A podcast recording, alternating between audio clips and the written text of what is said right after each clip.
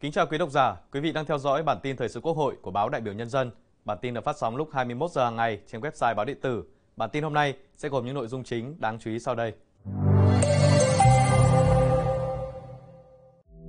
Chủ tịch Quốc hội Vương Đình Huệ tiếp Bộ trưởng Bộ Công nghiệp và Sản xuất Dược phẩm Algeria. Phó Chủ tịch Thường trực Quốc hội Trần Thanh Mẫn chủ trì cuộc họp giả soát công tác chuẩn bị kỳ họp thứ 6 Quốc hội khóa 15. Phó Chủ tịch Quốc hội Nguyễn Đức Hải làm việc tại tỉnh Thừa Thiên Huế về phát triển văn hóa, xã hội và xây dựng con người. Phó Chủ tịch Quốc hội Thượng tướng Trần Quang Phương dự phiên họp toàn thể Ủy ban Quốc phòng và An ninh và một số nội dung quan trọng khác. Sau đây là nội dung chi tiết.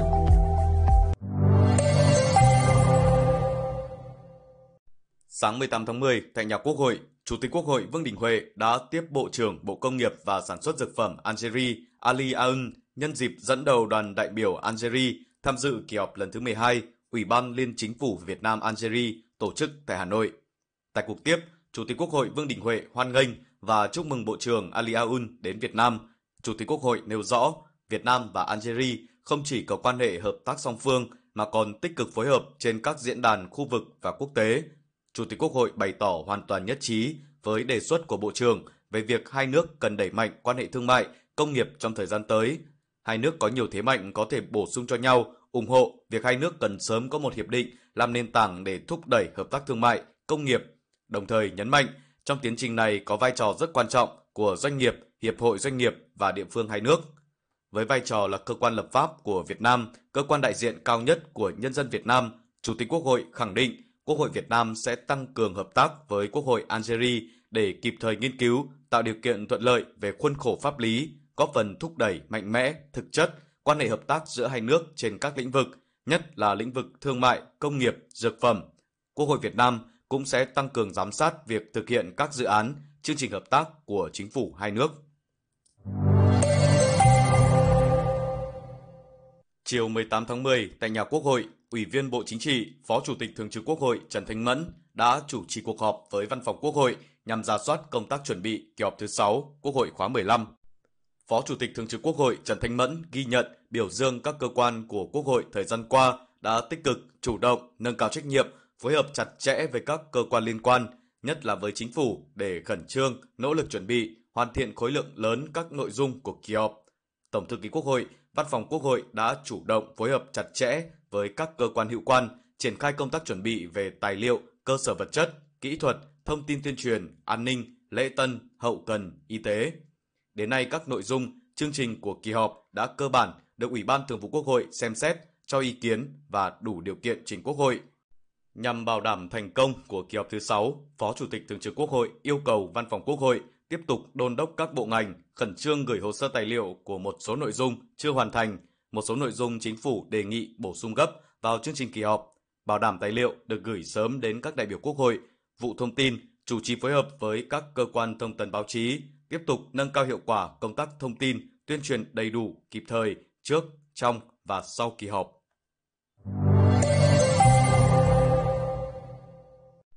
Ngày 18 tháng 10, Ủy viên Trung ương Đảng, Phó Chủ tịch Quốc hội Nguyễn Đức Hải đã chủ trì cuộc làm việc giữa đoàn khảo sát của Ban chỉ đạo tổng kết 40 năm đổi mới với Ban Thường vụ tỉnh ủy Thừa Thiên Huế về các vấn đề phát triển văn hóa xã hội và xây dựng con người.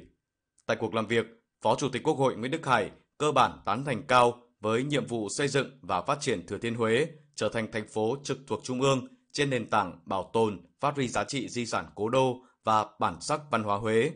Với đặc trưng văn hóa, di sản, sinh thái, cảnh quan, thân thiện với môi trường và thông minh, nhất là mô hình và phương thức phát triển riêng có của Thừa Thiên Huế, Phó Chủ tịch Quốc hội Nguyễn Đức Hải cũng gợi mở tỉnh cần nêu rõ, kế thừa, chắt lọc những kết quả tổng kết thực tiễn ở địa phương đối với những vấn đề đã chín, đã rõ, đã được thực tiễn chứng minh là đúng, cần chú ý đưa ra các kết luận để khẳng định, làm cơ sở cho việc hoàn thiện lý luận, xây dựng chủ trương, đường lối của Đảng.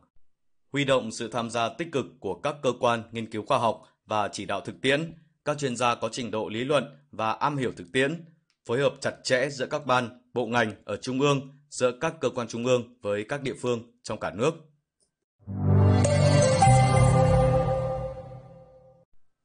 Sáng 18 tháng 10, tại nhà Quốc hội, Ủy viên Trung ương Đảng, Phó Chủ tịch Quốc hội, Thượng tướng Trần Quang Phương đã dự phiên họp toàn thể lần thứ 9 của Ủy ban Quốc phòng và An ninh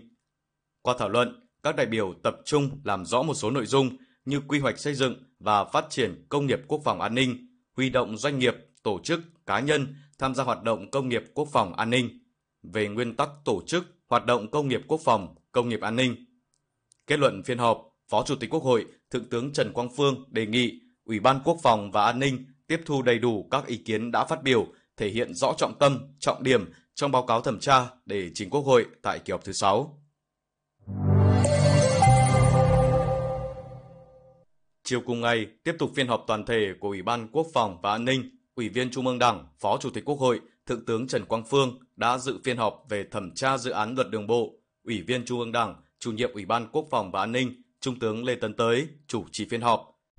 Kết luận phiên họp, Phó Chủ tịch Quốc hội cho biết đây là dự thảo luật được xây dựng song song với dự thảo luật trật tự an toàn giao thông đường bộ nên cần tiếp tục giả soát, làm rõ hơn nội hàm, phạm vi điều chỉnh và từng nội dung cụ thể để quy định trong mỗi dự thảo luật sao cho phù hợp, hạn chế trồng chéo, trùng lặp. Những nội dung nào đã chín, đã rõ, cần quy định ngay để luật sớm đi vào cuộc sống, hạn chế việc giao chính phủ quy định chi tiết. Ủy ban Quốc phòng và An ninh tiếp thu tối đa các ý kiến để hoàn thiện báo cáo thẩm tra dự án luật trước khi trình Quốc hội tại kỳ họp thứ 6, Phó Chủ tịch Quốc hội nhấn mạnh. Chiều 18 tháng 10, tại trụ sở Văn phòng Quốc hội số 22 Hùng Vương, Ủy viên Trung ương Đảng, trưởng ban công tác đại biểu, Phó trưởng ban tổ chức Trung ương Nguyễn Thị Thanh đã chủ trì cuộc họp góp ý về dự thảo nghị quyết của Ủy ban Thường vụ Quốc hội quy định về thi đua, khen thưởng đối với đại biểu Quốc hội, các cơ quan của Quốc hội, các cơ quan thuộc Ủy ban Thường vụ Quốc hội và cán bộ, công chức thuộc thẩm quyền quản lý của Ủy ban Thường vụ Quốc hội. Tại cuộc họp, các đại biểu nhất trí các quy định của dự thảo nghị quyết cần được xây dựng trên cơ sở tổng kết thực tiễn công tác thi đua, khen thưởng ở Quốc hội, bảo đảm phù hợp với đặc thù tổ chức và hoạt động của Quốc hội. Nghị quyết không quy định lại toàn bộ nội dung thi đua khen thưởng trong luật mà chỉ quy định hướng dẫn những nội dung công tác thi đua khen thưởng phù hợp với tính chất tổ chức và hoạt động của Quốc hội. Những nội dung khác thực hiện theo quy định chung của luật và hướng dẫn của chính phủ. Trưởng ban công tác đại biểu Nguyễn Thị Thanh khẳng định ban công tác đại biểu sẽ tiếp thu đầy đủ, giả soát kỹ lưỡng và hoàn thiện dự thảo nghị quyết trước khi xin ý kiến chính thức của Hội đồng dân tộc, các ủy ban của Quốc hội, lấy ý kiến các bộ, ngành liên quan.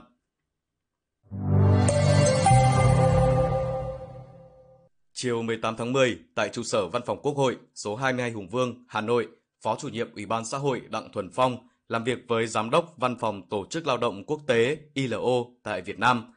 Tại cuộc làm việc, hai bên đã trao đổi về các nội dung liên quan đến dự án luật công đoàn sửa đổi, lao động có việc làm phi chính thức, bảo hiểm xã hội, quyền tự do hiệp hội của người lao động. Bản tin hôm nay xin được kết thúc tại đây. Cảm ơn quý vị đã quan tâm theo dõi. Xin kính chào tạm biệt và hẹn gặp lại.